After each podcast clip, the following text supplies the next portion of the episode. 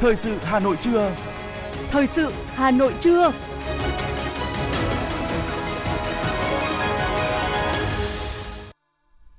Thanh Hiền và Quang Vi xin được đồng hành cùng quý thính giả trong 30 phút của chương trình Thời sự trưa nay, thứ ba ngày 30 tháng 8 năm 2022. Chương trình có những nội dung chính sau đây.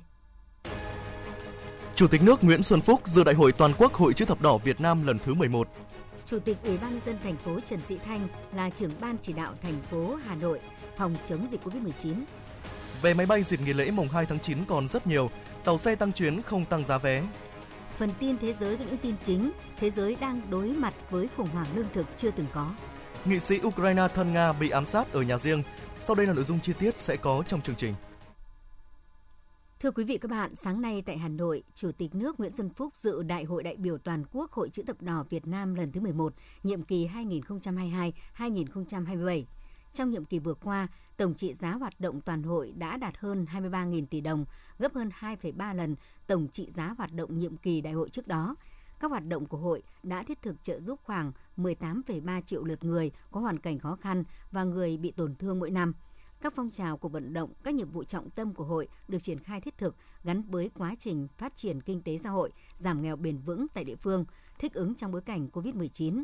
Trong nhiệm kỳ tới đây, hội đã xác định sẽ triển khai tích cực và hiệu quả hai chương trình trọng điểm. Đó là chương trình an toàn cho ngư dân nghèo khó khăn tại 23 trên 28 tỉnh, thành phố có biển và chương trình dinh dưỡng cho trẻ em nghèo khuyết tật hướng đến hỗ trợ dinh dưỡng và cải thiện điều kiện học tập, sinh hoạt cho trẻ em nghèo, khuyết tật tại khu vực miền núi phía Bắc, Tây Nguyên, Tây Nam Bộ và các cơ sở nuôi dưỡng trẻ tập trung tại 27 tỉnh, thành phố.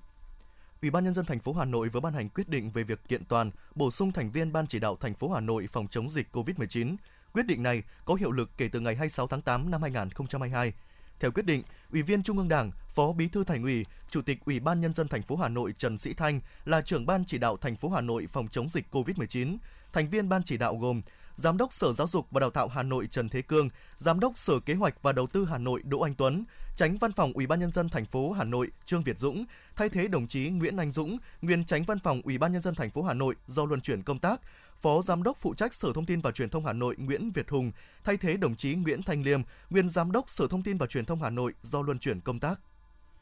Bộ Kế hoạch và Đầu tư vừa có văn bản gửi đoàn đại biểu Quốc hội thành phố Hà Nội về trả lời kiến nghị của cử tri trước kỳ họp thứ 3 Quốc hội khóa 15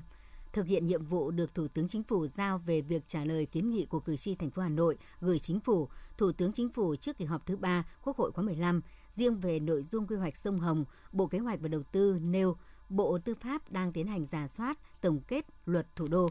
Kiến nghị của cử tri sẽ được xem xét nghiên cứu trong quá trình sửa luật thủ đô gắn với xây dựng triển khai quy hoạch vùng đồng bằng sông Hồng quy hoạch thành phố Hà Nội thời kỳ 2021-2030, tầm nhìn đến năm 2050. Cũng tại văn bản này, Bộ Kế hoạch và Đầu tư đã trả lời hàng loạt vấn đề khác mà cử tri thành phố quan tâm về cơ chế đặc thù cho thành phố Hà Nội, trong đó có phát triển ngành du lịch, đề án giãn dân quận Hoàn Kiếm, chính sách ưu tiên hỗ trợ để thu hút các nhà đầu tư trong và ngoài nước – Cử tri cũng đề nghị chính phủ tiếp tục có những chính sách hỗ trợ các doanh nghiệp hiệu quả hơn nữa, nhất là các doanh nghiệp nhỏ và vừa để các doanh nghiệp nhanh chóng phục hồi sản xuất kinh doanh, tiếp tục đóng góp vào sự phát triển kinh tế của đất nước, tiếp tục quan tâm đầu tư nguồn lực để đẩy nhanh tiến độ thực hiện các dự án của Trung ương trên địa bàn thành phố Hà Nội, đặc biệt là dự án Đại học Quốc gia Hà Nội, khu công nghệ cao Hòa Lạc. Thưa quý vị và các bạn, nhà cụ Nguyễn Thị An, phường Phú Thượng, quận Tây Hồ là nơi dừng chân nghỉ lại đầu tiên của Chủ tịch Hồ Chí Minh trên chặng đường từ chiến khu Việt Bắc trở về Hà Nội để ra mắt đồng bào, đọc bản tuyên ngôn độc lập, khai sinh ra nước Việt Nam Dân Chủ Cộng Hòa. Ngôi nhà vẫn còn lưu giữ nguyên vẹn những kỷ niệm quý báu, những di vật, hiện vật cùng nhiều tài liệu hình ảnh vô giá liên quan đến Chủ tịch Hồ Chí Minh, là địa chỉ đỏ giáo dục truyền thống cho các thế hệ hôm nay và mai sau. Những ngày này, niềm vui của cán bộ và nhân dân phường Phú Thượng, quận Tây Hồ được nhân lên bởi nhà lưu niệm Chủ tịch Hồ Chí Minh trên địa bàn phường vừa được đón nhận di tích lịch sử cấp quốc gia. Ngày 23 tháng 8 năm 1945, Chủ tịch Hồ Chí Minh từ chiến khu Việt Bắc về Hà Nội. Nhà cụ Nguyễn Thị An là địa điểm vinh dự được chọn đón và phục vụ bác trong những ngày đầu tiên người từ chiến khu Việt Bắc trở về thủ đô. Tại đây, bác đã làm việc với các đồng chí Trường Trinh, Võ Nguyên Giáp, Trần Đăng Ninh về kết quả tổng khởi nghĩa trong cả nước, chuẩn bị cho ngày quốc khánh. Sau đó, gia đình và địa phương còn vinh dự được đón bác về thăm vào năm 1946. Ông Công Ngọc Dũng, cháu nội cụ An, người trực tiếp trông coi di tích cách mạng kháng chiến, ngôi nhà cụ An, phường Phú Thượng, quận Tây Hồ, kể lại. Những ngày ấy ông chưa được sinh ra, nhưng từ những lời cha mẹ kể lại, ông đã thuộc lòng câu chuyện về bác trong thời gian người lưu lại gia đình. Căn nhà của gia đình cụ An lúc đó trở thành địa chỉ hoạt động của cán bộ an toàn khu Phú Thượng. Ngôi nhà đã qua nhiều lần tu bổ, nâng cấp, là nơi thu hút khách tham quan tìm hiểu về cuộc đời hoạt động cách mạng của bác. Ông và tất cả mọi người trong gia đình đều coi đó là niềm vinh dự mà mỗi thành viên trong gia đình mãi mãi trân trọng, ghi nhớ. Phát huy cái truyền thống của gia đình là cũng theo gương bố mẹ là gìn giữ cái truyền thống bằng cách tức là thường xuyên trông nom quét dọn các cái di tích hiện vật mà bác đã sử dụng ở gia đình qua các cái thời kỳ lịch sử đó để được sạch sẽ, được an toàn và giới thiệu được nhiều với các vị khách đã đến để tham quan tìm hiểu cái địa điểm di tích lịch sử mà bác Hồ đã dừng chân ở Hà Nội. Mặc dù không trực tiếp được gặp bác trong những năm tiền khởi nghĩa, nhưng đối với ông Nguyễn Văn Nhự, tổ dân phố số 40, cụm 8, phường Phú Thượng, quận Tây Hồ, người trực tiếp trông coi di tích Bến Đỏ Phú Xá và đỉnh Phú Xá ngày nay, được nghe kể lại, ông rất tự hào là người con của quê hương, được bác về thăm trước khi về quảng trường Ba Đình, thảo bản tuyên ngôn độc lập khai sinh ra nước Việt Nam Dân Chủ Cộng Hòa. Ông Nguyễn Văn Nhự chia sẻ. Là một người con của quê hương, tôi rất lấy làm tự hào quê hương chúng tôi được bắc qua. Tôi cùng với các ông trong ban làm sao mà giữ gìn được cái di tích này đời đời mãi mãi để cho các con các cháu noi theo cái di sản của bác. Di tích cách mạng nhà cụ An ngày nay không chỉ là nơi giáo dục truyền thống cho các thế hệ mà còn thu hút du khách thập phương về tham quan, tìm hiểu truyền thống cách mạng của quê hương, về cuộc đời hoạt động cách mạng của bác, để mãi mãi ghi sâu những lời dạy bảo ân cần của bác – Ông Đinh Công Tuyến, phường Phú Thượng, quận Tây Hồ cho biết. Đây là một vinh dự lớn với Đảng bộ và nhân dân phường Phú Thượng đã được nơi mà bác về ba lần. Chúng tôi cũng đang tập trung tuyên truyền các nhà trường là công tác giáo dục cho đoàn viên, thanh niên, thiếu niên và học sinh về các cái các cái địa chỉ đỏ,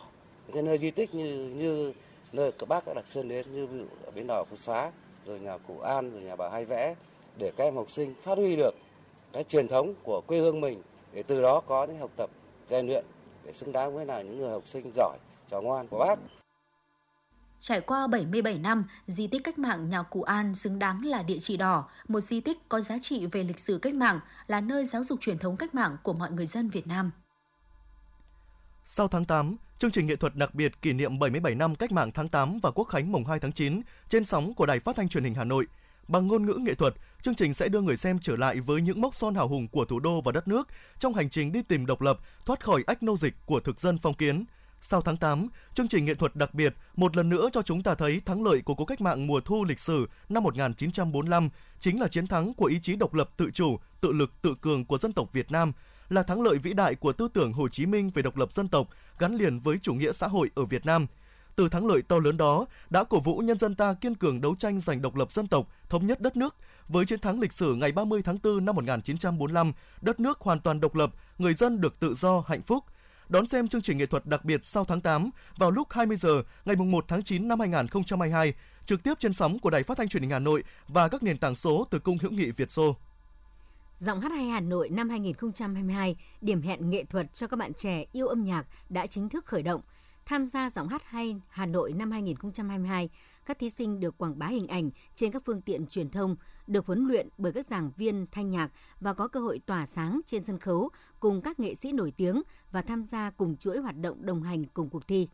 Cuộc thi có 3 vòng tuyển chọn, dự kiến vòng sơ tuyển diễn ra từ ngày 12 đến 16 tháng 9, vòng bán kết diễn ra từ ngày 21 đến ngày 23 tháng 9, vòng chung kết diễn ra ngày 11 đến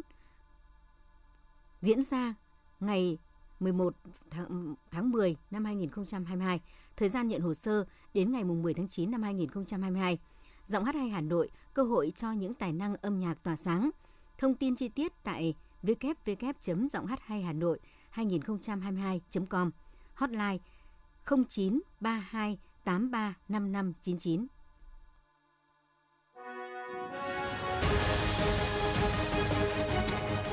Thời sự Hà Nội, nhanh, chính xác, tương tác cao. Thời sự Hà Nội, nhanh, chính xác, tương tác cao.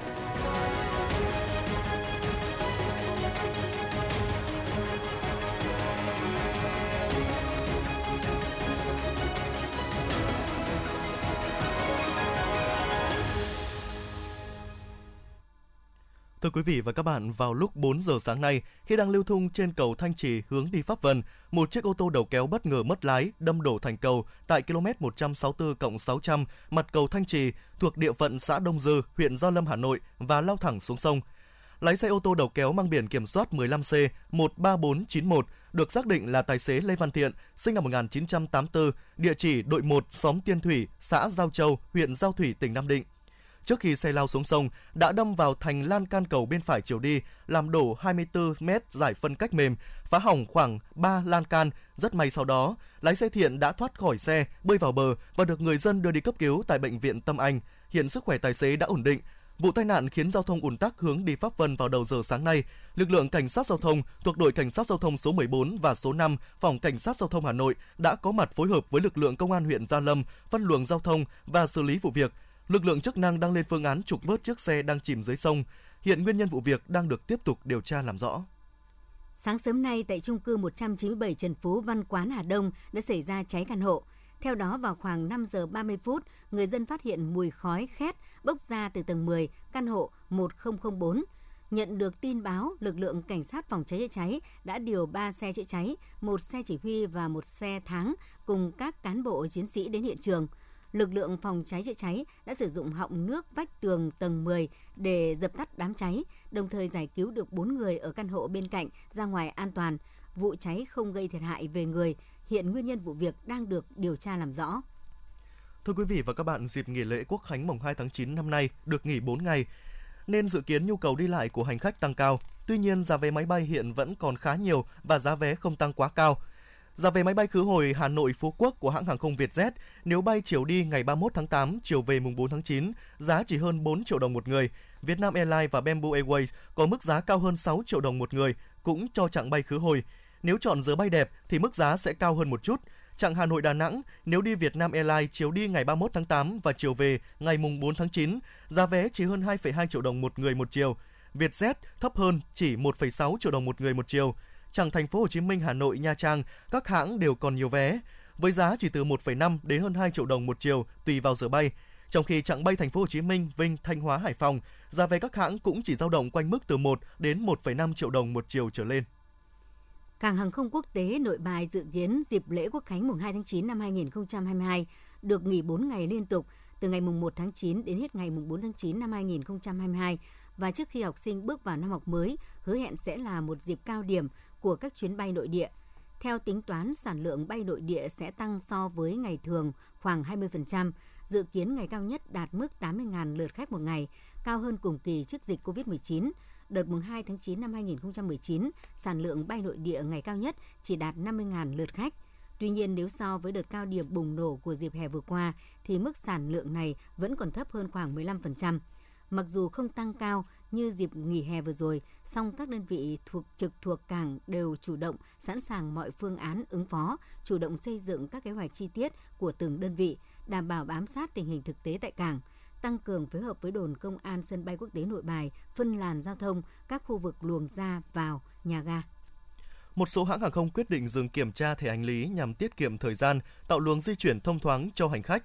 Trong đó, Vietnam Airlines, Pacific Airlines và Vasco đã phối hợp với các cảng hàng không bắt đầu dừng kiểm tra thẻ hành lý tại lối ra các nhà ga đến nội địa để thuận tiện nhận biết hành lý. Các hãng lưu ý hành khách nên cá nhân hóa hành lý của mình như gắn thẻ nhận dạng hành lý, có thông tin tên và số điện thoại trên vali. Vietnam Airlines cũng cung cấp miễn phí name tag cho khách hàng tại quầy làm thủ tục. Ngoài ra, khách hàng cũng có thể tạo điểm dễ nhận dạng bên ngoài vali của mình để biết hành lý của mình từ xa hành khách nên tự kiểm tra hành lý kỹ trước khi rời khỏi sân bay để đảm bảo đã lấy đúng hành lý của mình. Vietnam Airlines, Pacific Airlines và Vasco cho biết, việc không kiểm tra thẻ hành lý ký gửi tại ga đến đã được triển khai từ lâu tại các sân bay quốc tế trên thế giới.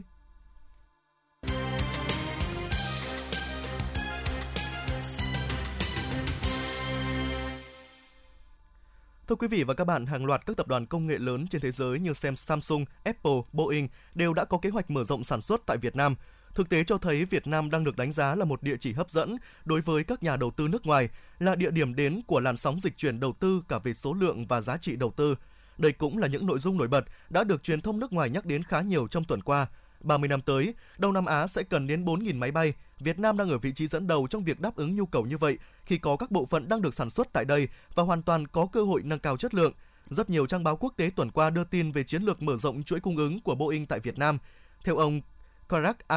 Abeler, giám đốc cấp cao chuỗi cung ứng của khu vực châu Á của Boeing, tập đoàn sẽ đến thăm các nhà máy tiềm năng và xây dựng đội ngũ để hỗ trợ phát triển nhà cung ứng tại Việt Nam.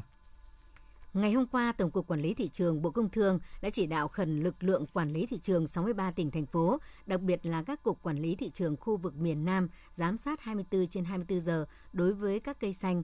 Đối với các cây xăng không để xảy ra tình trạng thiếu hàng và đóng cửa, Tổng cục Quản lý thị trường yêu cầu Trường hợp nhà cung cấp cây xăng không giao hàng, các cục quản lý thị trường phải làm việc với thương nhân đầu mối, thương nhân phân phối, tổng đại lý. Nếu phát hiện vi phạm thì xử lý trong thẩm quyền, nếu vượt thẩm quyền thì báo cáo về Tổng cục Quản lý thị trường hoặc Bộ Công Thương để xử lý. Tổng cục Quản lý thị trường cũng yêu cầu tại các doanh nghiệp bán lẻ xăng dầu hết hàng khi kiểm tra giám sát phải đo bồn và đối chiếu hóa đơn mua bán hàng để xác định lượng hàng tồn kho. Nếu hết hàng do yếu tố chủ quan của doanh nghiệp và các vi phạm khác thì phải xử lý nghiêm. Chiều cùng ngày, Bộ Công Thương cũng yêu cầu Tổng cục Quản lý thị trường chỉ đạo các cục quản lý thị trường thực hiện nghiêm các văn bản chỉ đạo của Bộ, Tổng cục và Ủy ban nhân dân các tỉnh.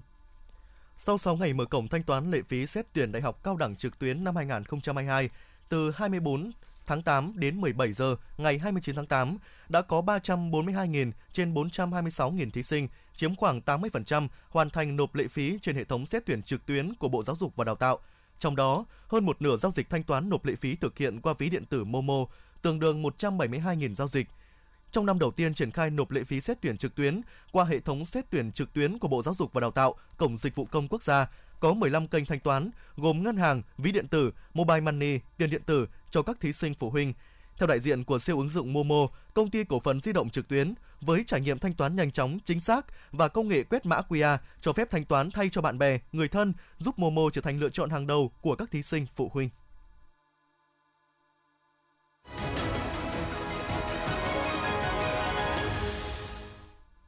Xin chuyển sang phần tin thế giới. Theo cảnh báo của Tổng thư ký Liên Hợp Quốc Antonio Guterres, nguy cơ xảy ra nạn đói ở nhiều nơi trong năm 2022 đang hiện hữu. Chương trình Lương thực Thế giới cho biết, trước khi đại dịch COVID-19 bùng phát, có 135 triệu người rơi vào nghèo đói trên toàn cầu. Thế nhưng biến đổi khí hậu, xung đột đã khiến con số này gia tăng và tiếp tục tăng cao. Theo các dự báo mới nhất của Tổ chức Lương Nông Liên Hợp Quốc, xung đột, xung đột có thể làm tăng số người bị suy dinh dưỡng mãn tính thêm 18,8 triệu vào năm 2023. Đức cần nguồn cung cấp khí đốt từ nước ngoài và không có nguồn cung cấp khí đốt này không có gì hoạt động. Đây là khẳng định của cơ quan quản lý năng lượng Đức đưa ra hôm qua. Theo người đứng đầu cơ quan này, khí đốt từ Hà Lan, Bỉ, Na Uy đang dần chuyển đến Đức và Đức đã lấp đầy hơn 80% lượng khí đốt dự trữ trong mùa đông. Tuy nhiên, cơ quan này cũng khẳng định Đức cần nguồn cung khí đốt từ Nga vì nước này cung cấp 20% lượng khí đốt cho Berlin. Giá điện tại các nước châu Âu vào thời điểm cuối tháng 8 năm 2022 đã tăng lên mức kỷ lục gấp 10 lần cùng kỳ năm ngoái. Tại Đức, giá điện trong hợp đồng cho năm tới đã lên đến 995 euro trên megawatt giờ, trong khi giá trong hợp đồng tương đương ở Pháp đã vượt mức 1.100 euro, tăng hơn gấp 10 lần so với năm ngoái ở cả hai nước. Tại Anh, cơ quan quản lý năng lượng nước này cho biết sẽ tăng mức giá trên điện và khí đốt gần gấp 2 lần từ ngày 1 tháng 10 lên mức trung bình 3.549 bảng Anh, tương đương 4.168 euro một năm. Thưa quý vị, nghị sĩ Ukraine Alexei Kovalev, từng cộng tác với Nga đã bị bắn chết tại nhà riêng. Đây là vụ ám sát thứ năm giữa các đảng phái trong khu vực. Thi thể của nghị sĩ Alexei Kovalev được mẹ ông tìm thấy tại nhà riêng ở thị trấn Hola Praistang gần thành phố Kherson, chỉ vài giờ trước khi các lực lượng Ukraine bắt đầu cuộc tấn công nhằm chiếm lại khu vực. Ngày hôm qua, Ủy ban bầu cử quốc gia Angola tuyên bố đảng cầm quyền trong gần 5 thập kỷ qua ở Angola đã giành chiến thắng trong cuộc bầu cử cơ quan lập pháp, đồng nghĩa với việc Tổng thống, Tổng thống sắp mãn nhiệm Rao Nujenko sẽ được tái đắc cử trong nhiệm kỳ thứ hai của ông. Sau khi ban bố lệnh giới nghiêm ở thủ đô Baghdad chiều hôm qua, quân đội Iraq đã mở rộng lệnh ra trên toàn quốc bắt đầu từ 19 giờ theo giờ địa phương, tức 23 giờ theo giờ Việt Nam. Động thái này diễn ra sau khi những người ủng hộ giáo sĩ Montada Ansas xông vào một tòa nhà chính phủ ở vùng xanh tại trung tâm thủ đô. Các nhân chứng cho biết đã nghe thấy tiếng súng nở, súng nổ ở khu vực vùng xanh và các lực lượng an ninh đã phải sử dụng hơi cay để giải toán đám đông người biểu tình. Trong phiên giao dịch hôm qua, giá dầu thế giới tăng hơn 4% trước khả năng các nhà sản xuất cắt giảm sản lượng và xung đột ở Libya. Chốt phiên này, giá dầu Brent tăng 4,10 đô la Mỹ, 4,1% lên 105,09 đô la Mỹ một thùng, sau khi tăng 4,4% trong tuần trước, còn giá dầu ngọt nhẹ Mỹ tăng 3,95 đô la Mỹ, 4,2% lên 97,01 đô la Mỹ một thùng, sau khi tăng 2,5% trong tuần trước. Ngày hôm qua, chính quyền thành phố Thâm Quyến, tỉnh Quảng Đông đã đóng cửa trung tâm bán linh kiện thiết bị điện tử được xem là lớn nhất thế giới để ngăn chặn dịch COVID-19 mới bùng phát. Hiện nay, mặc dù mỗi ngày Trung Quốc chỉ phát hiện vài trăm ca COVID-19, nhưng hầu hết các tỉnh thành đều duy trì xét nghiệm đại trà với tần suất khác nhau. Qua xét nghiệm định kỳ, trung tâm bán buôn thiết bị điện tử trên đã phát hiện 9 ca COVID-19 trong 24 giờ.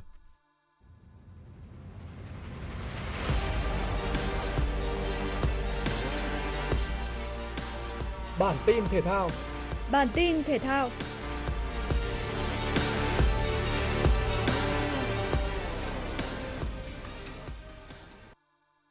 Ban tổ chức các giải bóng đá chuyên nghiệp Việt Nam VBF đã công bố các giải thưởng tháng 8 V-League 2022. Theo đó, với việc dẫn đầu bảng xếp hạng và vô địch lượt đi V-League trước một vòng đấu, câu lạc bộ Hà Nội đã giành giải câu lạc bộ xuất sắc nhất tháng 8. Giúp đội bóng thủ đô có những trận thắng liên tiếp, huấn luyện viên người Hàn Quốc Chu Ji-ho cũng đã được bình chọn là huấn luyện viên xuất sắc nhất. Bên cạnh đó, đội trưởng Nguyễn Văn Quyết còn giành thêm một giải cá nhân với danh hiệu cầu thủ xuất sắc nhất cùng một bàn thắng trong trận thắng Hà Nội thắng 2-1 Hoàng Anh Gia Lai và một kiến tạo trong chuyến làm khách với chiến thắng 3-0 trước Bình Dương. Ngoài ra, bàn thắng đẹp nhất tháng thuộc về tiền vệ Ngô Hoàng Thịnh ở trận đấu giữa thành phố Hồ Chí Minh 2-1 Hải Phòng tại vòng 10 V-League. Bàn thắng phút 45 cộng 2 của Hoàng Thịnh đã giúp cho đội bóng thành phố bảo toàn 3 điểm trên sân thống nhất. Ban tổ chức sẽ tiến hành trao giải thưởng cho tập thể và các cá nhân của câu lạc bộ Hà Nội vào ngày 2 tháng 9 trong trận đấu vòng 15 giữa Hà Nội gặp Bình Định. Giải thưởng của tiền vệ Ngô Hoàng Thịnh sẽ được trao trên sân thống nhất ngày 4 tháng 9, trận thành phố Hồ Chí Minh tiếp đón Nam Định. Bất ngờ đã xảy ra tại giải quần vợt Mỹ mở rộng 2022 khi Roberto Bautista Agut trở thành hạt giống đầu tiên ở nội dung đơn nam phải dừng bước tại vòng 1. Trong trận đấu với tay vợt chủ nhà West, Bautista Agut tỏ ra hoàn toàn lép vế trước lối đánh tấn công mạnh mẽ của đối thủ. Hạt giống số 16 nhanh chóng chịu các vợt sau 3 set với cùng tỷ số 4-6. Một tay vợt hạt giống khác cũng sớm bị loại là Francisco Cerundolo. Sân cứng vốn không phải là mặt sân sở trường của tay vợt người Argentina, bởi vậy, dù được đánh giá cao hơn so với cựu số 1 thế giới Andy Murray, nhưng hạt giống số 24 đã không thể hiện được nhiều và đành phải chấp nhận thất bại chóng vánh sau 3 set với các tỷ số 5-7, 3-6 và 3-6. Trong khi đó, hạt giống số 1 Daniel Medvedev đã khởi đầu hành trình bảo vệ chức vô địch của mình một cách rất thuận lợi. Tay vợt người Nga có 10 cú ra bóng ăn điểm trực tiếp, có số điểm winner gấp 3 lần so với Stefan Kolov và bẻ thành công game cầm ra bóng của đối thủ tới 8 lần. Trận đấu khép lại sau vỏn vẹn 2 giờ đồng hồ với chiến thắng 3-0 nghiêng về Medvedev. Tỷ số các set lần lượt là 6-2, 6-4 và 6-0. Ở nội dung đơn nữ, tay vợt từng hai lần vô địch Grand Slam Simona Halep chỉ phải gặp đối thủ bị đánh giá thấp hơn nhiều là tay vợt vượt qua vòng loại Daria Sinur đến từ Ukraine. Thế nhưng Snigo bất ngờ thắng dễ 6-2 Simona Halep trong set đấu đầu tiên. Hạt giống số 7 người Romani đi tới chiến thắng 6-0 trong set 2 và tưởng như đã có thể tiếp tục chơi hay trong set 3 thì Simona Halep lại để đối thủ một lần nữa vượt lên với tỷ số 6-4. Thắng chung cuộc 2-1, Daria Sniger ghi tên mình vào vòng 2 giải Mỹ mở rộng.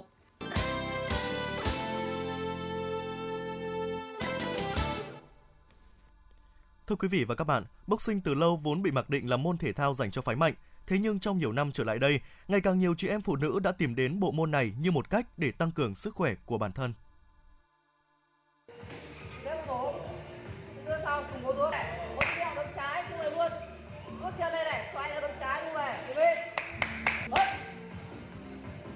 Mười chín giờ tại phòng tập nằm trong một con ngõ trên đường Huỳnh Thúc Kháng, lớp học boxing buổi tối bắt đầu diễn ra. Những tiếng hò hét thúc giục của huấn luyện viên to đến nỗi gần như át đi tiếng loa đang phát các bài hát với nhịp bít mạnh để tăng sự hưng phấn cho người tập. Nhiều người vốn mặc định boxing chỉ dành cho phái mạnh bởi môn thể thao đối kháng này đòi hỏi người tập phải có một nền tảng thể lực vững chắc, đồng thời chịu được cường độ tập luyện cao. Thế nhưng, hình ảnh những bóng hồng xuất hiện trong các phòng tập boxing giờ đây đã không còn quá xa lạ Gây ấn tượng với người đối diện với mái tóc bạch kim đầy ca tính, bạn Dương Ngọc Băng đã theo boxing 2 năm, chia sẻ về lý do gắn bó với môn học này. Lý do khiến cho tớ học boxing là đầu tiên là vì tớ rất thích rất thích môn boxing này và để rèn luyện sức khỏe và đấy tăng khả năng tự vệ.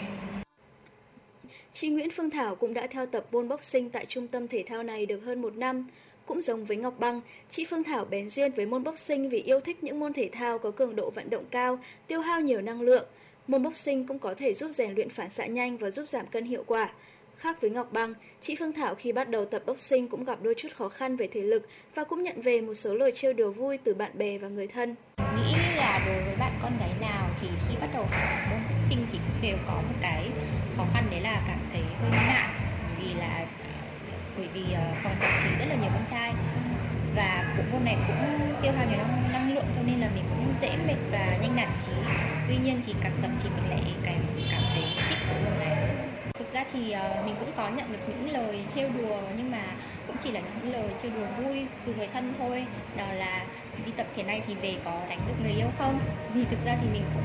uh, không để ý lắm bởi vì mình chỉ có đấy là những lời trêu rất bình thường. Sau một thời gian tập luyện môn thể thao này cả ngọc băng và chị phương thảo đều cảm nhận thấy bản thân mình đã có nhiều sự thay đổi không chỉ về thể chất bên ngoài mà còn có sự cải thiện đáng kể về sức khỏe tinh thần. Sau khi tập luyện boxing thì mình cảm thấy thể lực của mình tốt hơn rất nhiều sức bền của mình và mình thấy môn ờ, boxing này còn giúp cho mình ờ, giải tỏa căng thẳng stress và mình còn giúp mình ờ, giảm được giảm được cân nữa, cải thiện vóc dáng hơn. Sau một thời gian học môn boxing thì mình nhận thấy là về thể chất thì mình cảm thấy là cân mình đã giảm được khá nhiều. Và mình thấy người mình khỏe mạnh hơn, nhanh nhẹn hơn. Còn về tinh thần thì cảm thấy vui vẻ, phấn chấn và yêu đời hơn. Từng có thời gian tham gia đội tuyển boxing Hà Nội, là huấn luyện viên đã có 7 năm kinh nghiệm trong việc huấn luyện và tập luyện môn boxing. Anh Hoàng Công Đoàn cho biết, việc tập luyện boxing đem lại nhiều lợi ích cho phái nữ. Tác dụng đầu tiên thì rất là rất là khỏe rồi. Kể cả phái nam hay phái nữ đều đầu tiên là khỏe trước. Rồi thứ hai thì mình sẽ nâng cao bản năng kiểu như là cái kỹ năng tự vệ này và cái sự nhanh nhẹn của mình. Đó. Thứ ba ấy, thì một phần nó cũng có thể là vì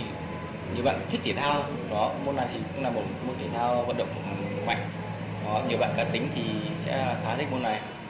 khi bắt đầu học môn boxing, không ít học viên nữ lo ngại sẽ khó theo được môn thể thao này lâu dài, bởi các bài tập boxing dành cho nam giới thường khá nặng, tiêu hao nhiều năng lượng.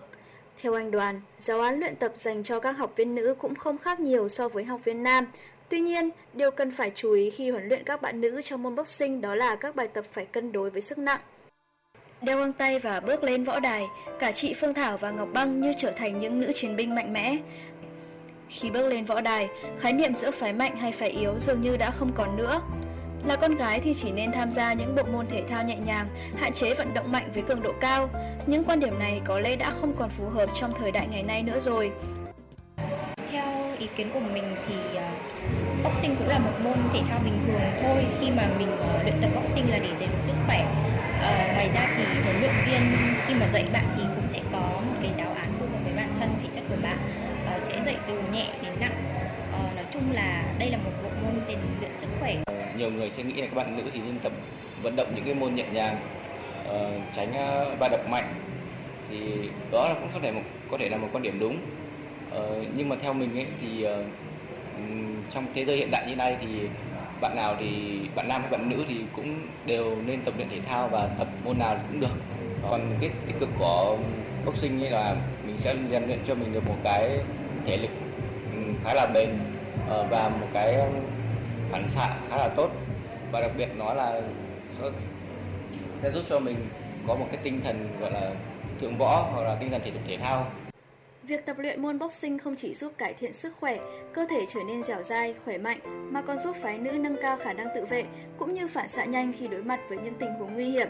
Chính vì vậy, việc ngày càng nhiều chị em phụ nữ tìm đến bộ môn boxing đã không còn là chuyện hiếm. Rõ ràng, thể thao là không có giới hạn về độ tuổi hay giới tính và những định kiến sinh ra cũng là để phá vỡ. Dự báo thời tiết khu vực Hà Nội chiều và tối ngày 30 tháng 8, trung tâm thành phố Hà Nội, chiều nắng nóng, đêm không mưa, nhiệt độ từ 28 đến 36 độ C. Quý vị và các bạn vừa nghe chương trình Thời sự trưa của Đài Phát thanh Truyền hình Hà Nội, chỉ đạo nội dung Nguyễn Kim Khiêm, chỉ đạo sản xuất Nguyễn Tiến Dũng, tổ chức sản xuất Xuân Luyến, đạo diễn Kim Oanh cùng phát thanh viên Quang Huy Thanh Hiền, kỹ thuật viên Duy Anh thực hiện. Xin chào và hẹn gặp lại.